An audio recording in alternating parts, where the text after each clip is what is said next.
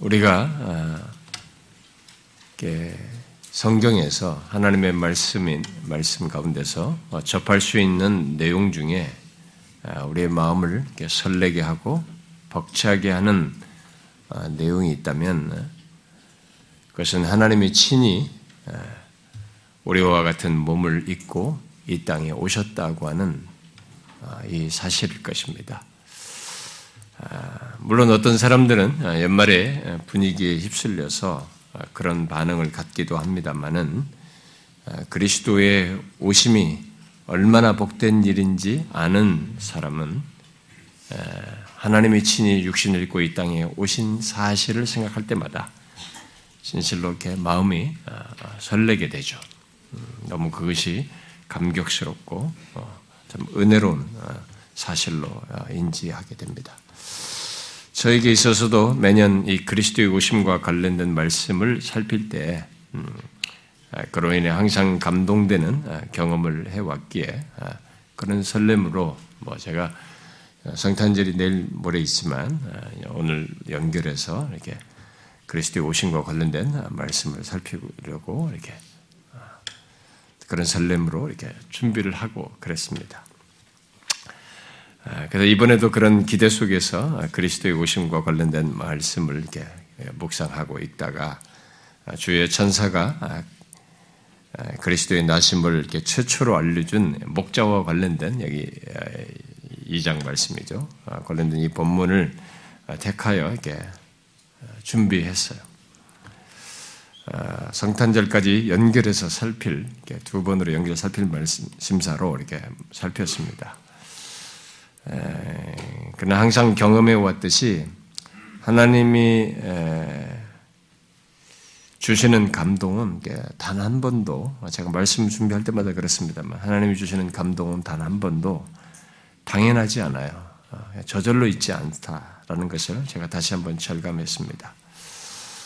아, 단한 번도 그런 적이 없, 없다는 것을 알기 때문에 아, 제가 쉽게 생각하고 말씀을 준비하지 않는 편입니다만은 아, 저는 이 말씀을 아, 묵상하고 어, 여기에 관련돼서 이렇게 좀 제가 이렇게 연구도 이렇게 하면서 어, 쭉 자료들도 좀 보고 이렇게 하면서 충분히 준비를 이렇게 원밍업을 다 해놓고 막상 이렇게 어, 어떻게 말씀을 여기서 어떤 것들을 이렇게 전할 것인가 이렇게 준비를 씨름하는데 좀처럼 이게 전할 메시지의 구조가 저한테 이렇게 어, 잡혀지지 않, 았습니다 아, 근데 사실 저는 이게 시간이 흐르잖아요.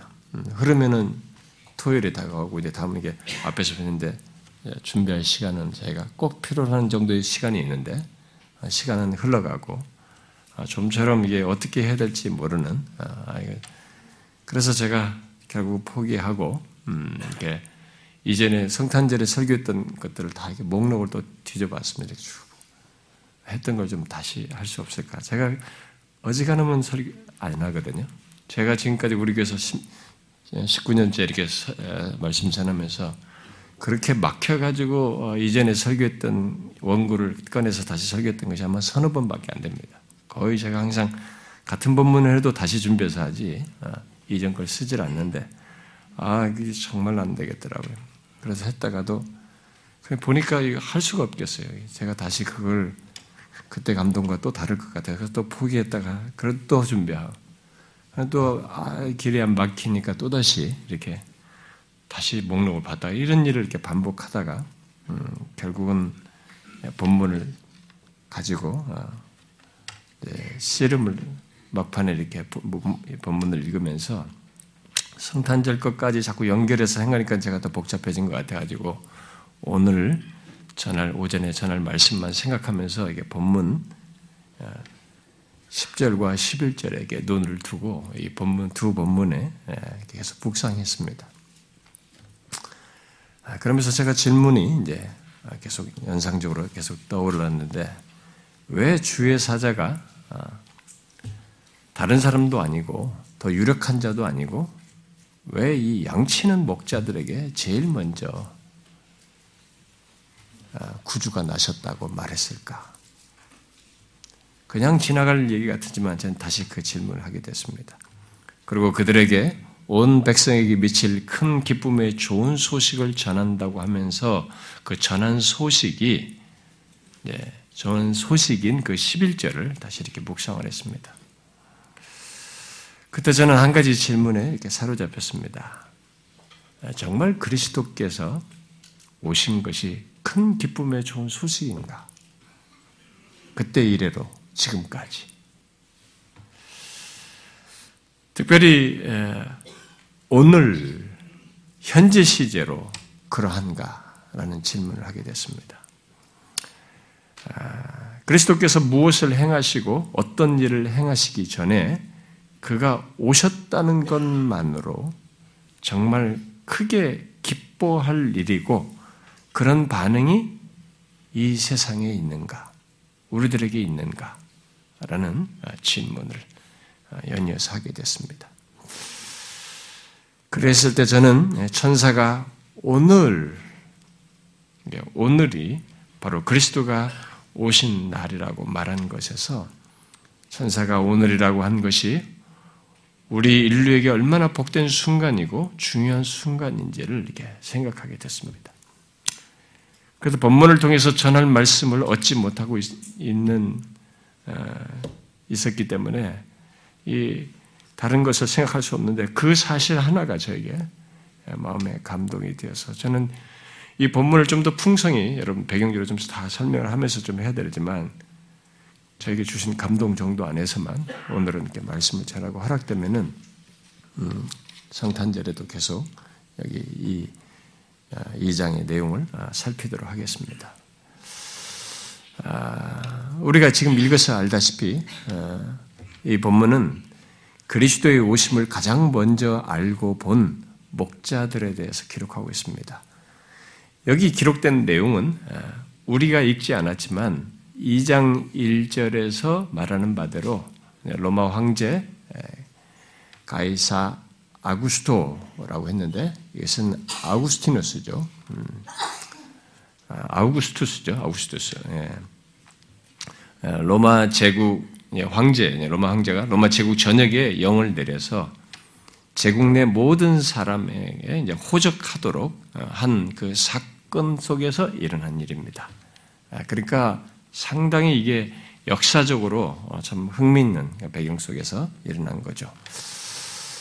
음, 이 여기 아우구스투스는 실제로는 옥타비아누스죠. 어, 로마 역사에서는요. 음, 우리가 율리우스 시저, 율리우스 가이자라고 하는 그, 그 로마 앞서 로마 제국을 일으켰던 그 시저 가이사의 그 누이 동생의 딸의 아들이죠.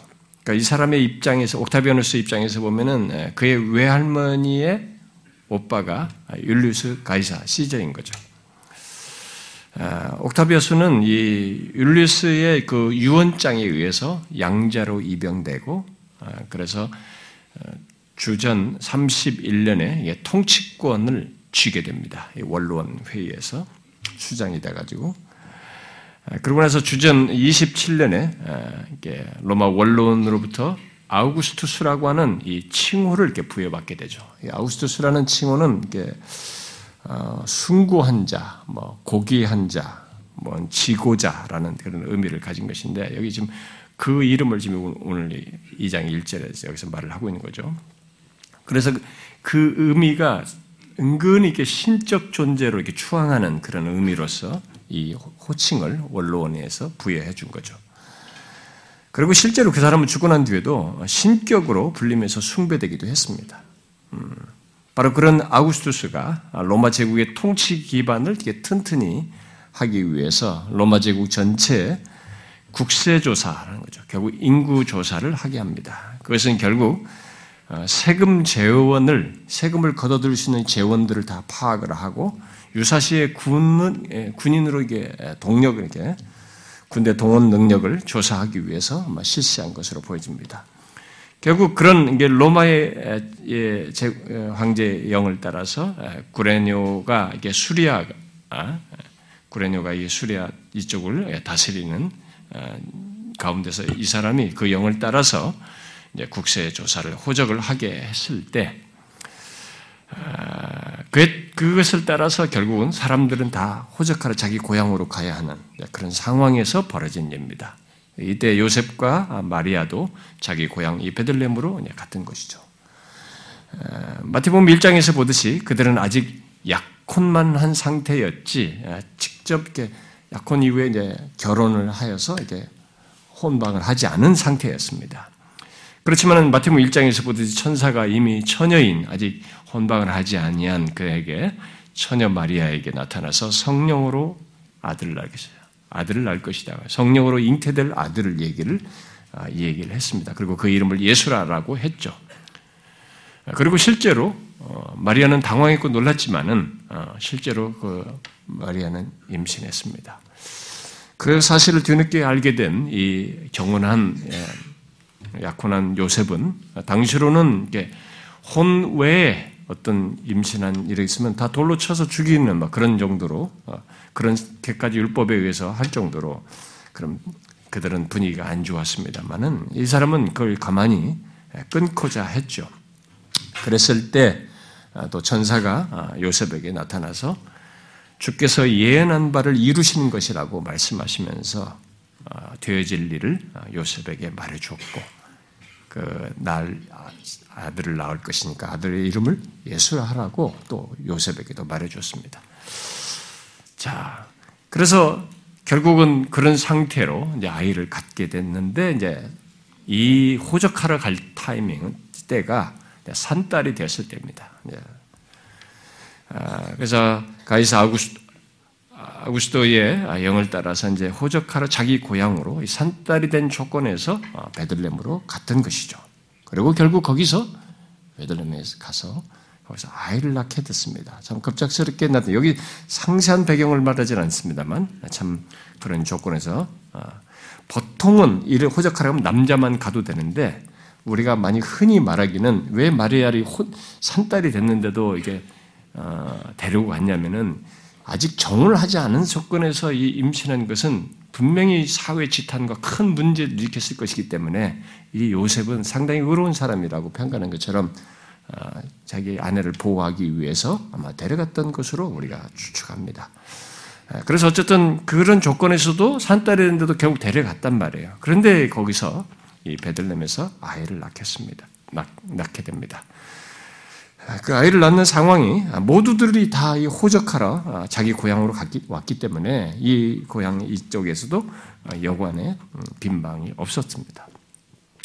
아, 그래서 유대인들은 이게 집이 있으면 이 집 옆에 우리처럼 이렇게 뭐 멀리 떨어진 집과 떨어진 이렇게 그런 마국간을 생각하면 안 되고요. 이들은 마국간이 아주 친숙한 집에 옆에 딸려 있는 곳입니다. 심지어 어, 집과 이게 칸으로 막아놓고 이 마국간을 자기들의 집보다 조금 낮춰서 예, 땅을 좀 판 셈이죠. 파가지고 여기서 집에서 음, 식을 떨어쳐 주면 저기서 바로 먹을 수 있을 정도로 이렇게 바로 집에 연결되는 마국간이 그래서 보통 큰 집이라도 집 끝에 부분에 보면은 마국간이 있는 뭐 이런 분위기입니다. 그래서 이들에게 있어서 마국간은 굉장히 친숙한 곳입니다. 예, 집의 연장선상에 있기도 하죠.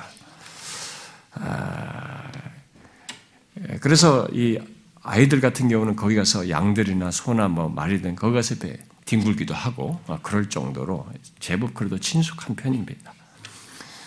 아, 그런데 거기에 가가지고 결국은 음, 이제 아이를 낳게 되는데 그 여건이 방이 없었기 때문에 그 구, 마국간에서 아이를 낳아서 거기에 구유에다가 누이게 됐습니다. 여러분 구이는 짐승들의 밥통이죠. 아, 우리가 여물통이라고 하는 거죠. 그러니까 아무리 여물통이 비어 있고 깨끗하게 했다 할지라도 또 최대한 긍정적으로 봐서 뭐 한동안 안 쓴 여물통이라 할지라도 여물통은 여물통이에요. 짐승 밥통이죠. 냄새나고 더러운 거죠. 음, 아, 유대인들에게 있어서 제법 친숙하고 어, 어, 그런 어, 곳이어서 그 마국간이 그래도 좀 덜할 수도 있지만 진짜 이 산딸이 된 사람들을 서로가 방을 안 비켜준 조건에서 어, 우리가 상당히 현실적으로 보면 아주 냉혹한 장면이에요. 우리 같으면 비워주실 것 같거든요. 뭐 진통을 해서 뭐 이럴 것 같으면 그냥 아무로 방을 다 차지하고 비워주지 않았고 없는서 결국은 아이를 편안한 조, 건 속에서 편안한 눕는 조건이 아니라 아, 이 정말 그 마국간에 아, 그 아이를 누워야 하는 구유에 누워야 하는 이런 상황이 되었습니다. 아, 나신이가 누구인가 하는 것을 아는 우리로서는 이 장면은 우리가 연극으로 너무 낭만적으로 쉽게 해서 그렇지 대단히 충격적인 장면입니다. 아, 이건 우리의 경험 세계로라도 아, 여러분 어떤 사람이 선교지 가서도요 이 선교지 우리 같이 수세식이잖아요. 수세식 아닌 화장실에 가서 하는 것도 막 힘들어 죽을라 그래요. 우리 여기 우리 여기서 이 살다가 이게 선교지 가서 한번 경험하면 그것도 힘들어 죽을라고 사람들이. 아, 이분이 누구인지를 우리가 안다면은 이분이 이렇게 하신 것을 이렇게 나신 것은 우리에게 정말로 충격이에요. 우리 빌립보서 2장을 생각나게 하죠. 근본 하나님의 본체이시나 자기를 비워서 종의 형체를 가지사 사람들과 같이 되셨고 사람의 모양으로 나신 어? 나시되 또 가장 낮아진 모습으로 나시는 이 장면을 보여주는 것입니다. 아, 이미 천사는 아, 요셉에게 말했습니다. 나실 이분은 자기 백성을 그들의 죄에서 구원할 자라고. 그러나 아무도 이분의 나심을 알지 못하고 알아차리지 못했습니다. 아, 그러나 이분의 나심은 이 세상이 알아야 할 사실이고 전해져야 할 사실이었기에 주의 천사가 바로 예수께서 나신 날 들에서 자기 양들을 지키던 이 목자들에게 나타내서 전해줬습니다. 굉장한 소식을 전해준 거죠. 주의 천사가 그들에게 나타났을 때 주의 영광이 그들을 비추었기에 이 목자들은 놀라서 무서워했습니다. 그런 목자들에게 천사는 먼저 무서워하지 말라라고 한 뒤에 온 세상에 미칠 큰 기쁨의 좋은 소식을 그들에게 전해준다라고 하고는 오늘 구주가 나셨다. 이렇게 말해 줬습니다. 여러분, 아무도 모르는 사건, 또 아무도 그 사건으로 인해서 어떤 반응도 없는 상황에서 주의 사자가 전하는 이 소식을 이 목자들은 처음 들었습니다. 처음 듣는 그 현장 속에 여러분을 한번 놓고 생각해 보십시오. 천사는 온 세상에 미칠 큰 기쁨의 좋은 소식이라고 하면서 전해 주었습니다. 이 상황을 오늘 우리의 상황으로 가져와서도 한번 생각해 보십시오. 주의 천사가 나타나서 주의 영광을 비추는 가운데 온 세상에 미칠 큰 기쁨의 좋은 소식이라고 소식을 전해주겠다고 하면서 오늘 다윗의 동네에 너희를 위하여 구주가 나셨다라고 말해 주었어요. 여기 목자들의 반응은 뒤로 하고 뭐 허락되면 어, 성탄절 때 보고요. 천사가 말한 것과 당시 그 시대 사람들 결국 이 세상의 반응을 우리가 이 시간에 한번 생각해 보기 원합니다. 천사는 온 세상에 미칠 큰 기쁨, 아, 큰 기쁨에 좋은 소식이라고 하면서 그 소식을 전해 주었어요. 바로 우리를 위하는 위하여 구주가 나셨다는 이 놀라운 소식을 전해 주었습니다. 자, 이 소식이 당시 백성들에게 어떤 반응을 불러일으켰습니까? 에, 목자들은 가서 전했어요. 응? 전했습니다. 분명히요. 자, 이 소식이 당시 백성들의 에게 어떤 반응을 갖게 했습니까? 여기 천사가 말한 내용은 조금도 과장된 것이 없는 실제 사실을 응축적으로 정확히 말한 것입니다. 온 세상에 미칠 큰 기쁨의 좋은 소식이라고 할 만한 소식을 진짜로 전해주었습니다. 왜냐하면 진실로 온 세상을 구원한 구주로 그가 나셨기 때문입니다.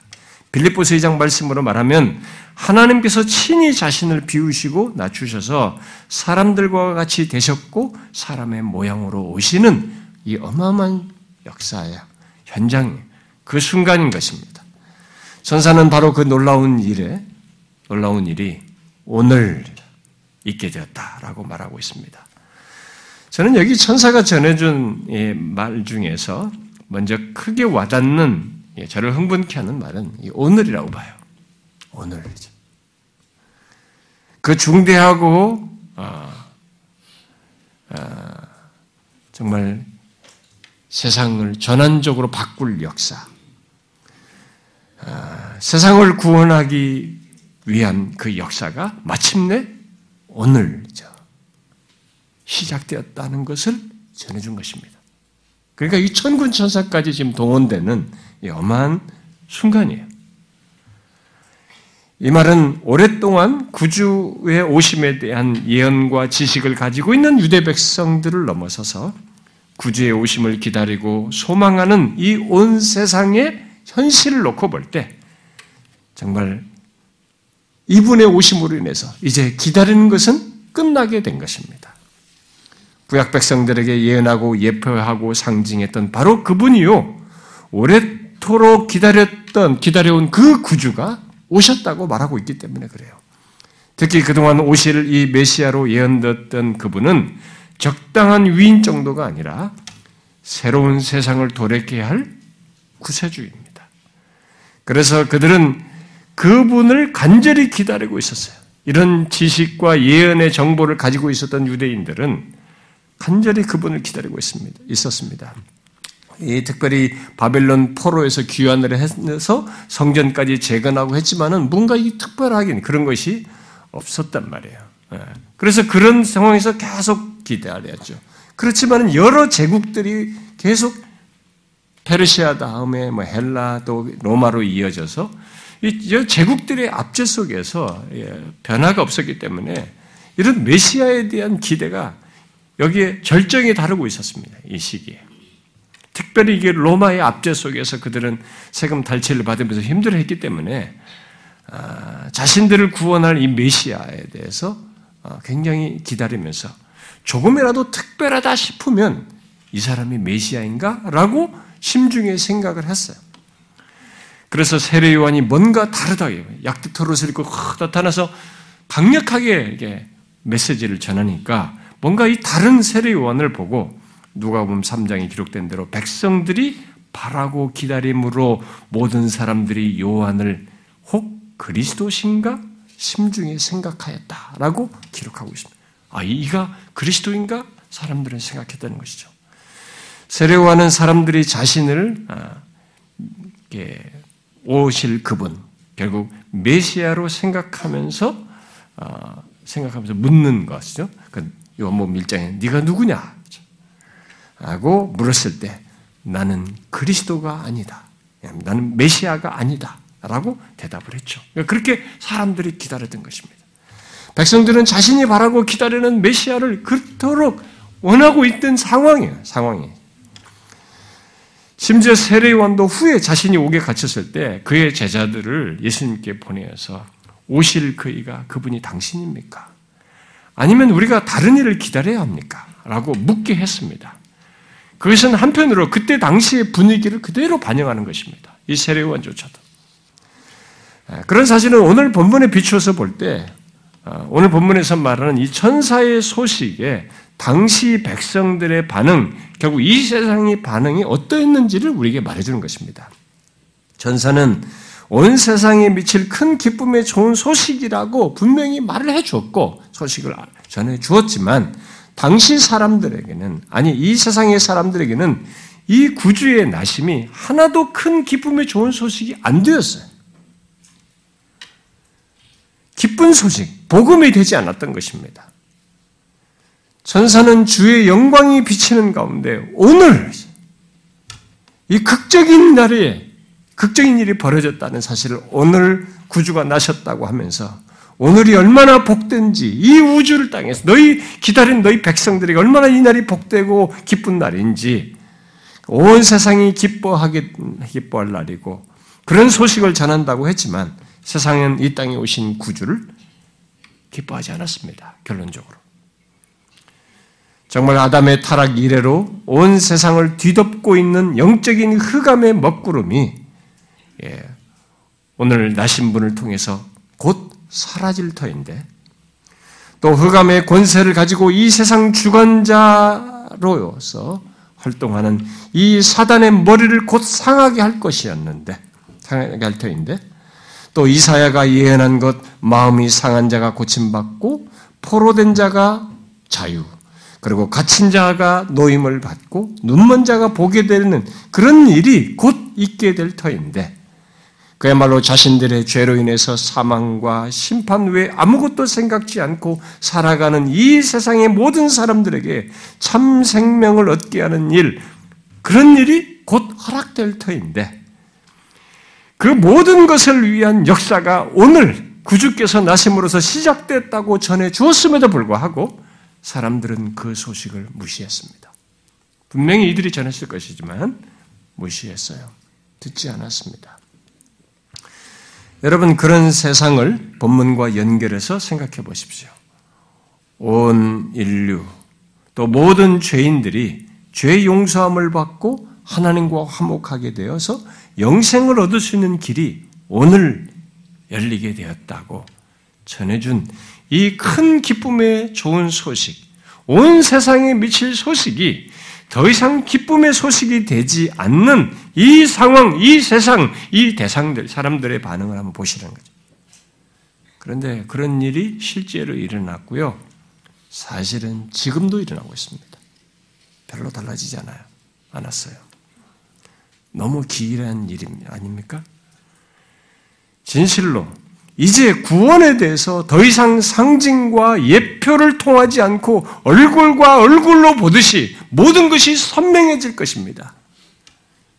그리고 하나님을 아는 것이 더 이상 유대인에게 제한되지 않고 온 이방인에게까지 편만해지는 이 놀라운 일 또한 벌어질 것이에요. 바로 그 시작, 그야말로 오랜 기다림이 성취되어서 마침내 구원의 빛이 비추게 되는 인류 역사를 바꿀 그 순간이 오늘 마침내 도래하게 되었다는 것을 천사는 천군을 동원하여서 전해주었어요. 이것이 사실인 것을 뒤에 어, 누가 보면 2장 22절 이하에서 이스라엘의 위로를 기다리며 살아온 시몬이라는 사람이 성령의 지시를 받고 감동하여서 정결례식을 지키기 위해서 보통 생후 40일이 넘으면 정결 지키기 위해서 오는데 사내 아이들이 이게 정결례식을 지키기 위해서 예루살렘에 온 이 아기 예수를 보고 하나님을 찬송하며 말하죠. 뭐라고 말했습니까? 내 눈이 주의 구원을 보았사오니 이는 만민 앞에 예비하신 것이요 이방을 비추는 빛이요 주의 백성 이스라엘의 영광이니다. 그러므로 천사가 전해준 오늘 나신 분은 이 시몬의 말대로 진실로 주의 백성 이스라엘의 영광이요 이방을 비추는 빛으로서 오신 분이었습니다. 그야말로 어두운 세상을 비추며 죄인들을 구원할 그분이 마침내 오늘 오신 것이죠. 얼마나 경이롭고 특별한 소식입니까? 전 인류 역사의 최대 소식을 천사가 전해준 것입니다. 그러나 이 놀라운 사실, 소식, 정말로 온 세상에 미칠 큰 기쁨의 소식이 당시 세상에는 기쁨의 소식이 되지 않았습니다. 왜 그랬을까요? 그렇게 메시아를 기다리며 조금이나마 특별하다 싶으면 당신이 오실 그이냐라고 그 그리스도냐고 물으면서 그렇게 기다리며 찾는 찾았으면서도 왜 그랬을까요? 더욱 놀라운 사실은 이 땅에 오신 구주께서 마침내 이렇게 오시고 나서 공생애를 이제 30이 넘으셔서 공생애를 시작하여 자신이 바로 그분으로 오셨다는 것을 성경을 인용하면서 말해주고 증거했는데도 그의 오심이 큰 기쁨의 좋은 소식으로 여겨지지 않습니다. 우리는 거기서 또 한 번 놀라게 돼요.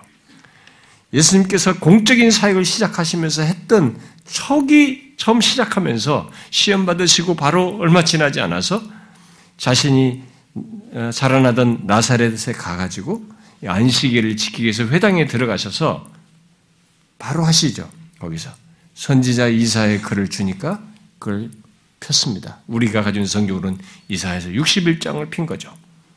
그러면서 그게 61장 1절 2절이 메시아에 대한 예언이란 말이에요.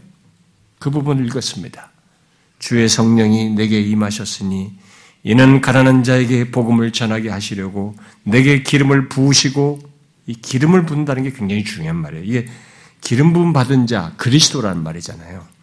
기름을 부으시고 나를 보내사 포로된 자에게 자유를 눈먼 자에게 다시 보게 함을 전파하며 눌린 자를 자유롭게 하고 주의 은혜의 해를 전파하게 하려 하심이라라는 말씀을 읽으셨어요. 그리고 책을 덮어서 뭐 두루마리 종이 덮어서 그 맡은 자에게 주시고는 이 말씀을 하셨습니다. 이 글이 오늘 너희 귀에 응하였느니라. 여러분, 제가 성경을 읽으면서 전율을 느끼는 부분이 이 부분이에요. 이건 굉장한 순간이에요. 듣는 사람에게. 다시 전율을 느끼게 하는 그런 말씀을 그주 예수 그리스도께서 직접 하신 겁니다. 바로 오늘 천사가 오늘 본문에서 말한 것처럼 오늘 구주께서 나섰다고 한 그 소식만큼 놀라운 증거를 친히 그분이 하신 것입니다. 메시아를 예언한 그 이사야 구절을 읽으면서 오늘 응하였느니라. 메시아를 기다리는 그들에게 이 예수님의 선포는 충격과 전율, 막 벅참 희망의 순간이에요. 그러해야 하거든요. 마침내 기름 부음 받은 자, 곧 그리스도요 메시아로 예언한 대표적인 말씀을 선포하시며 자신을 통해서 그 일을 공적으로 행하시는 응하셨다고 하면서 행하시는 것이기 때문에 이 순간은 정말 놀라운 순간이에요. 오늘 본문에서 천사가 말한 이 예수 그리스도는 예언된 기름 부음 받은 자, 곧 그리스도로서 메시아로서 가난한 자에게 복음을 전하시며 사람들을 자유케 하는 분으로서 오셔서 실제로 그렇게 하십니다. 그러나 사람들은 예언을 성취하, 성, 성취하시는 이 메시아로 오셨음을 말을 하고 그들 가운데 그분으로 계심에도 불구하고 그렇게 행하시며 계심에도 불구하고 그를 메시아로 인정하지 않았고 그분의 오심을 기쁜 소식으로 여기지 않았습니다. 뒤에 7장에서 옥에 갇힌 세례 요한조차도 누가 보면 7장에서 예수님께서 이사에서 61장을 읽으시고 오늘 이 예언이 응하였다고 말씀하시고 그것을 성취하시는 사역을 하시는 것을 보고 들었음에도 불구하고 그의 메시아 되심을 그가 자신들의 구주 되심에 대해서 세례원조차도 의문을 가졌어요. 주의 사자나 그리스도나 오늘 인류가 기다려온 구주의 오심과 등장, 메시아 예수 그리스도의 오심과 등장을 정말 기쁨의 소식으로 말을 했는데 결국 사람들은 그의 오심을 듣고 보아도 전혀 기쁨의 소식으로 여기지 않았습니다.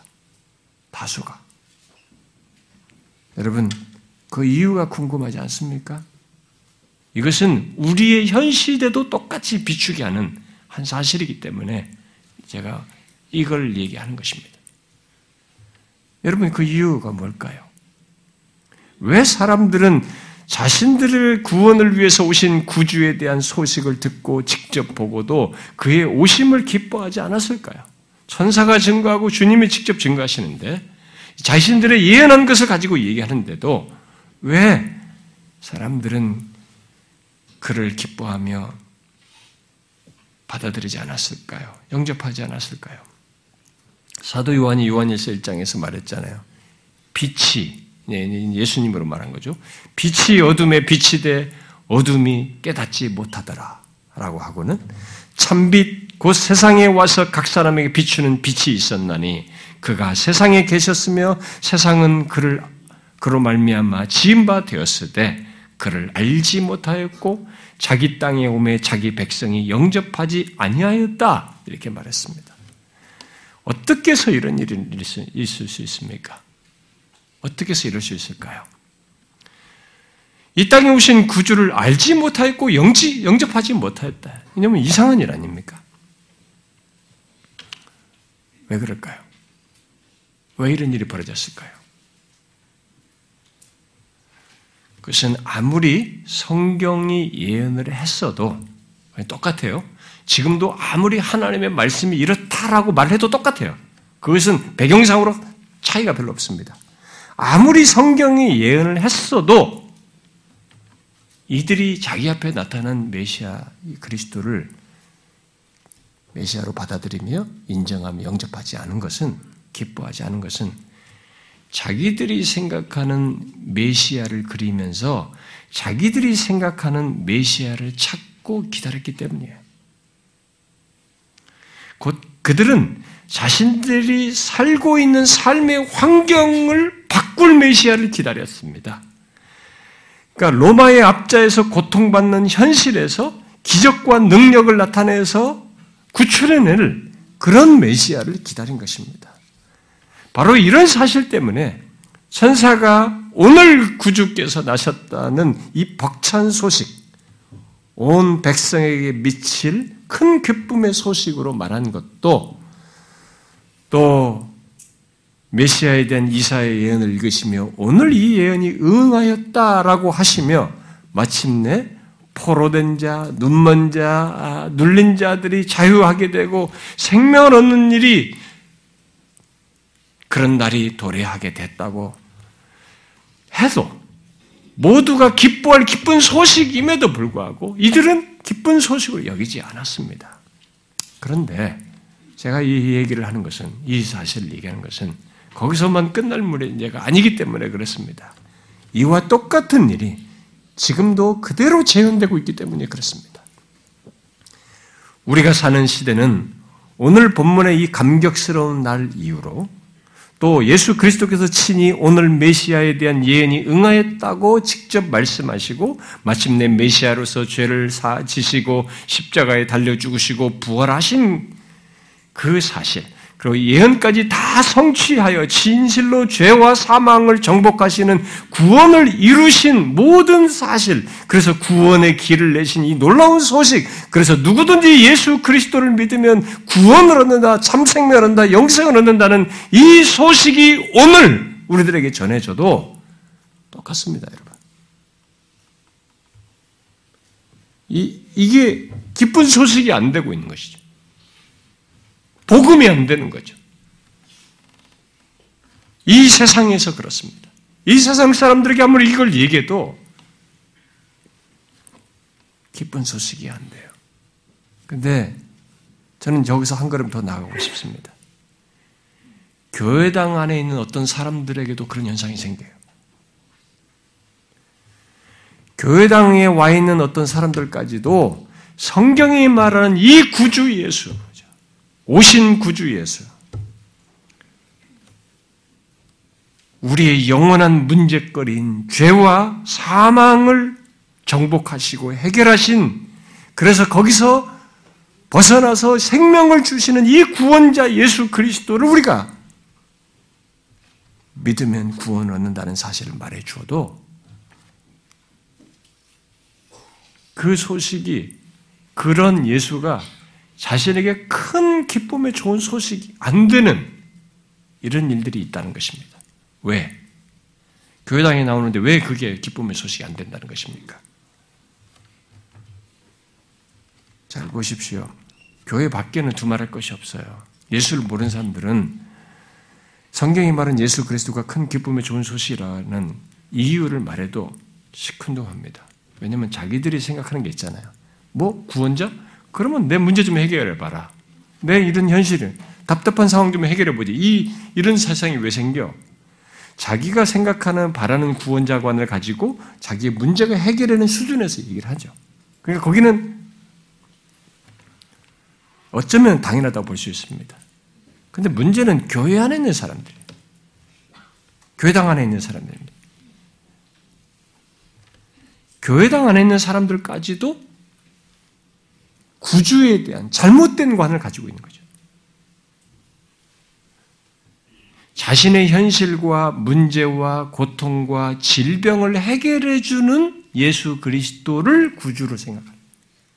그런 차원의 예수 그리스도를 생각하면서 그랬을 때에 예수 그리스도가 나의 구주이시다라고 생각하는 것입니다.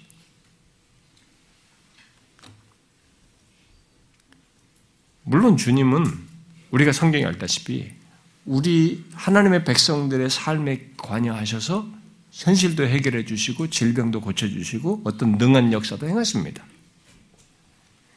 그러나 지금 아, 나의 이 답답한 문제, 고통, 질병, 힘든 상황을 해결해 주지 않는 예수라면 그는 더 이상 나의 구주일 수 없다 라는 이런 논지를 가지고 교회를 나오고 예수를 믿는 것은 어, 이 본문의 여기 배경에 이스라엘 백성들이 나오는 유대인들과 하나도 다를 바가 없는 것입니다.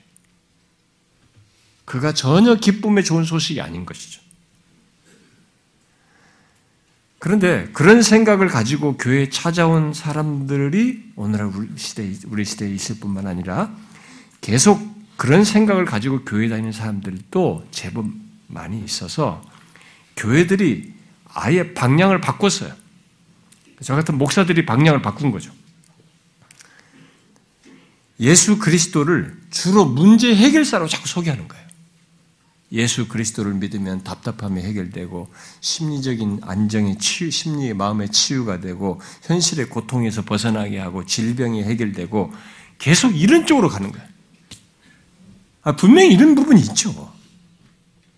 근데 예수 그리스도를 구주로 얘기했을 때의 구주는 이 얘기가 주된 내용이 아니에요.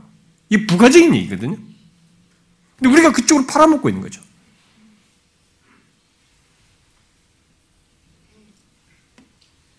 그러면서 예수 믿어서 잘 되고 좀 성공하고 좀 뭐가 이 뭐가 해결되고 뭐가 뭐가 좀 이렇게 달라진 것이 있으면 그 사람은 하나님의 축복받은 사람이고 하나님의 사랑받는 사람으로 자꾸 높이는 거예요. 간증하게 만드는 것입니다. 그러면 상대적으로 그렇지 않은 사람은 어쩌라는 거예요. 바울처럼 계속 주님께 기도해도 그 질병을 고쳐주지 않는 조건을 가지고 살아야만 하며 자족하며 살아야 하는 이런 주님의 뜻 안에서 어떤 경우를 두는 것은 어떻게 이해해야 되는 것입니까? 구주를 잘못 알고 있는 거죠. 잘못 이해하는 것입니다. 예수 그리스도를 이방인, 이방신들과 같은 수준으로 떨어뜨려서 믿는 것입니다. 본문에, 본문에서 천사가 이 땅에 오신 예수를 두고 너희를 위해 구주가 나셨다라고 한 것은 곧 예수를 우리의 구주로 말을 한 것은 단순히 몇십 년짜리의 현실 해결을 해주는 분으로서 오셨다는 얘기가 아닙니다. 우리 각각의 가지고 있는 이 현실에서 몇십 년 정도의 해결, 현실 문제 해결해 주는 정도 차원에서의 구주를 얘기한 것이 아니라 이때의 구주는 영원히 구원할 구주예요. 우리를, 그런데 이 그런 개념으로서의 구주는 굉장히 많은 것을 내포하는 것입니다. 여러분, 우리를 영원히 구원하려면 뭐가 해결돼야 됩니까? 이 땅에 살아가는 인간 존재가 그 사람의 문제, 영원히, 이 사람을 영원히 구원하려면 뭐가 해결돼야 됩니까? 죄. 그리고 죄로 인해서 있게 되는 반드시 자기 죄에 대해서 받아야 할 사망, 심판. 이게 해결돼야 됩니다. 이것이 해결되지 않는 조건에서는 구원이라는 단어를 쓸 수가 없어요.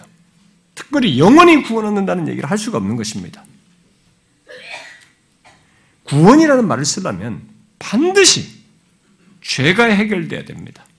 그리고 죄로 인해서 우리가 싹스로 겪어야 하는 사망 문제가 그리고 받아야 할 심판, 형벌이 해결돼야 됩니다. 여기 천사가 오늘 구주가 나셨다고 한 것, 예수 그리스도가 우리의 구주가 되신다고 말한 것은 바로 그것을 해결하여서 영원히 구원할 구주라는 의미로 말한 것이에요. 나의 죄로 인해서 내려져야 할 저주와 심판을 해결하심으로써 영원한 생명을 얻게 할 구주로 오셨다라고 말하고 있는 것입니다.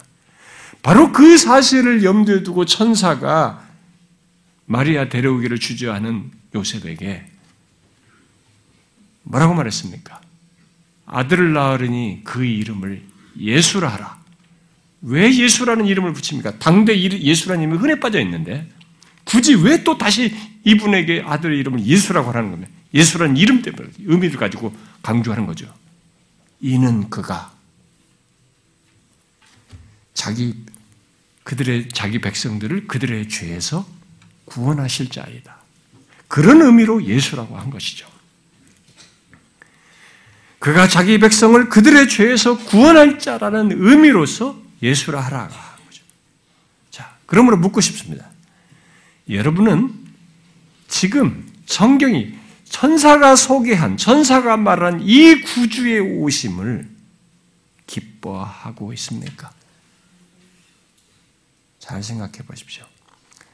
나를 죄와 사망에서 구원하기 위해서 예수 그리스도께서 하나님께서 이 땅에 오시고 모든 것을 이루신 것이 진실로 여러분에게 큰 기쁨의 좋은 소식이 되느냐는 거예요. 솔직하게 말해보세요. 혹시 나의 이런저런 문제, 또 힘든 상황과 현실, 질병과 여타의 고통거리들을 해결해 주는 차원에서 나의 구주 되신다라고 생각하면서 그 수준에서 예수 그리스도를 믿고 있지는 않습니까? 진실하게 한번 생각해 보세요. 이것은 중요한 질문입니다. 왜냐하면 예수님 당시 사람들처럼 메시아를 앞에 두고도 그가 구주이신데도 그를 비껴나갈 수가 있거든요. 그렇게 믿으면. 예수 그리스도는 우리를 죄에서 구원할 자이십니다. 그래서 사도행전 5장은 예수 그리스도를 죄 사함을 얻게 할 구주라고 말했습니다. 예수 그리스도를 믿으려면 바로 이르신 차원에서 그가 나의 구주시다라고 믿어야만 하는 것입니다. 예수 그리스도를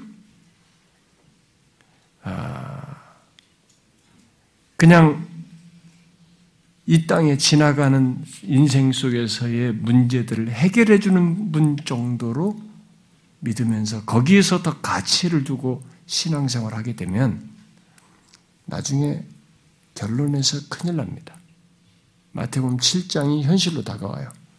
주여 주여 하는 자마다 천국에 들어갈 것이 아니요.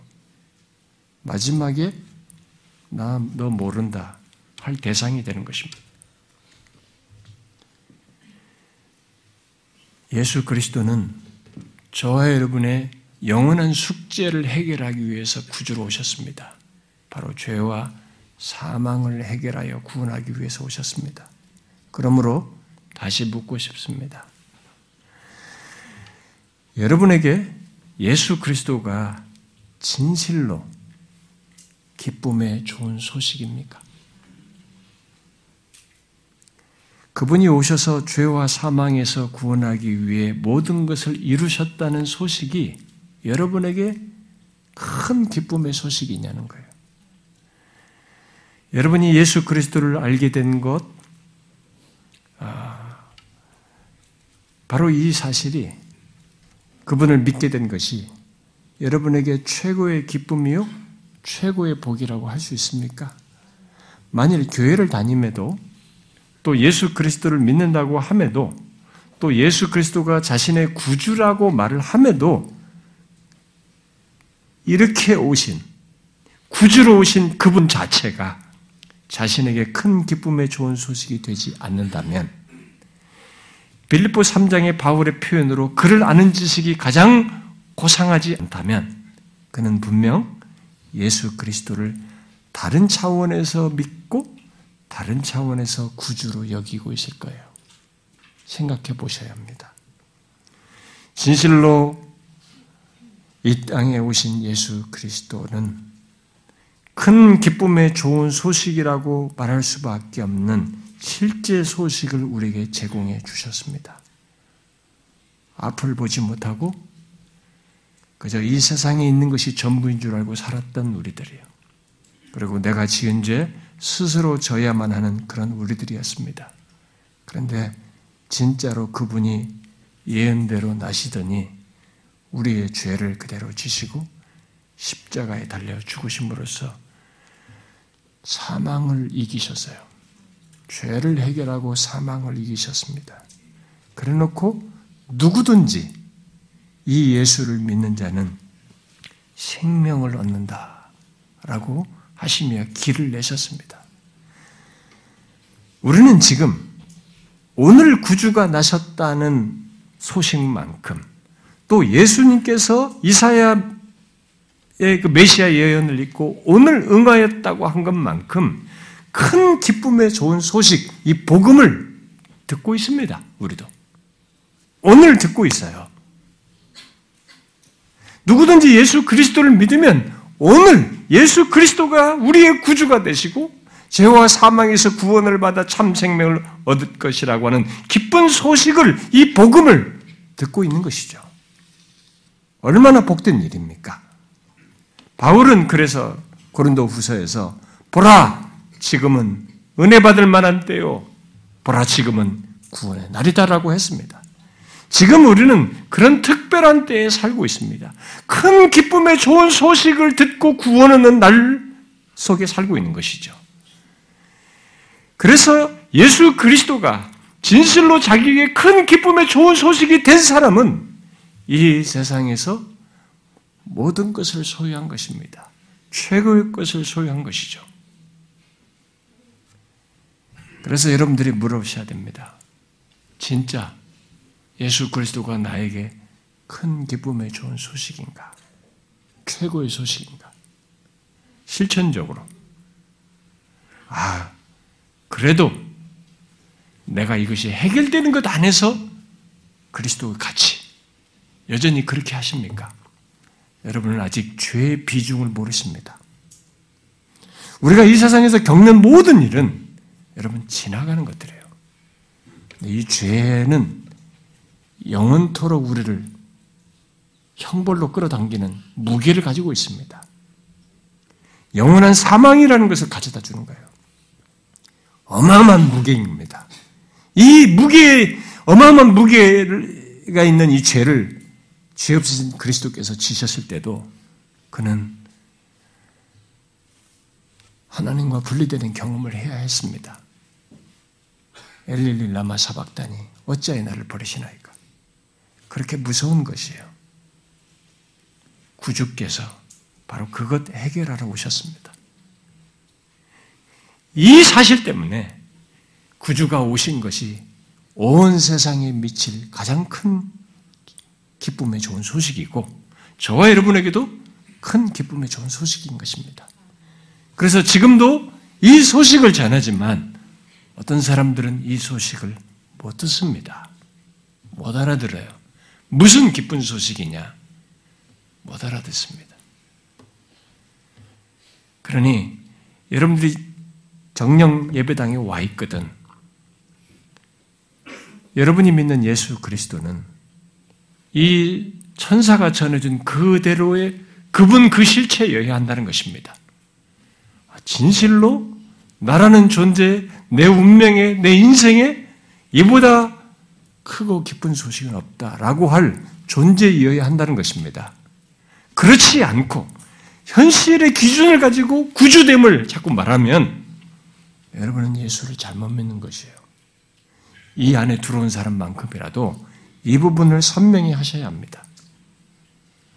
오늘 우리는 구주께서 이 땅에 오신 그것의 혜택을 아직 받고 있습니다. 누구든지 예수 그리스도를 믿으면 그는 죄와 사망에서 영원히 구원을 얻습니다. 우리 중에 아직 그렇지 않은 사람이 있습니까? 아내 따라, 남편 따라, 부모 따라 어떤 식으로 왔던 그런 사람이 있습니까? 여러분, 진지하게 생각해 보십시오. 여러분의 본성에서 우러나오는 생각에 의존하지 말고, 어디서 잡다하게 들어온 생각들에 의존하지 말고, 상대적인 지식들을 가지고 말하지 말고, 하나님께서 역사를 거쳐 계시하시고 증명하시고 나타내신 이 계시의 말씀을 가지고 직접 이 예수 그리스도 큰 기쁨의 좋은 소식을 말한 이 예수 그리스도를 대면해 보십시오. 그리고 진실로 그 예수 그리스도를 믿으십시오. 그러면 그는 예수님께서 자신을 의탁한 강도에게 뭐라고 하셨습니까? 오늘 네가 나와 함께 낙원에 있으리라. 그런 생생한 현장감을 우리가 경험할 수 있습니다. 구원의 소유를 그렇게 가질 수 있습니다. 교회에서 잔뼈가 굵은 것만으로 능사가 아닙니다. 제가 여러분들 중에서도 종종 보지만 어떤 사람은 어떤 연유로든 교회에서 잔뼈가 굵으셔서 예수 그리스도가 자기에게 신선하지 않으신 분이 있어요. 이게 큰 기쁨의 좋은 소식이 되지 않는 사람이 있습니다. 그 어디서 보냐면 하나님을 예배하는 것과 주님을 향한 신앙에서 봐요. 너무 수동적이고 어, 그게 없어요. 그렇지 않습니다. 여러분 진짜 이 큰 기쁨의 좋은 소식으로 말한 구주를 만났을 때, 구주를 소유했을 때, 그 구주를 믿게 됐을 때, 여러분 어떻게 돼요? 그건 감출 수 없는 사실입니다. 진실로 감출 수 없는 사실이에요. 여러분과 제가 이런 사실에서 나는 구별된 모습을 선명히 가져야 된다고 믿습니다. 그래서 제가 어떤 분에게 이전에 그런 얘기를 했습니다. 그분이 교회에서 중직자이신데 일시적인가 싶어서 제가 그냥 지나왔습니다. 그런데 아무리 세월이 지나도 전혀 이분이 주님을 소유한 자라고 예수 그리스도가 자신의 구주시다라는 것에 대한 이 생기라고 할까요? 생명력이라고 할까요? 그것이 좀처럼 제가 목사 입장에서 좀 명확히 안 보여져서 제가 한번 진지하게 권면했습니다. 아, 근데 그분은 자기가 교회를 다닌 세월, 제가 자기가 교회에서 어떤 직분을 얼마나 오래 보냈던 것을 저한테 언급하셨어요. 극복을 못 하셔요. 여러분, 조심하셔야 됩니다. 내가 목사인 걸 가지고 하나님 앞에 내세울 수 없습니다. 내가 모태 신앙인 걸 가지고 내세울 수 없어요. 내가 장로를 몇 년 했는 거 가지고 내세울 수 없는 것입니다. 구주를 소유한 것 가지고 예수 그리스도가 나의 구주 되신 것 가지고 말하는 것입니다. 이게 최고예요. 그리고 그것은 감출 수 없는 사실입니다. 그것으로 말씀하십시오. 그것으로 여러분들의 얼굴, 삶, 행동, 헌신, 예배, 모든 것을 말하십시오. 구주를 믿는 자, 구주를 소유한 자는 그렇게 드러나게 되어 있습니다. 진실로 큰 기쁨의 좋은 소식이 여러분 모두에게 되길 바랍니다. 바로 예수 그리스도가 구주이신 것이. 기도하겠습니다.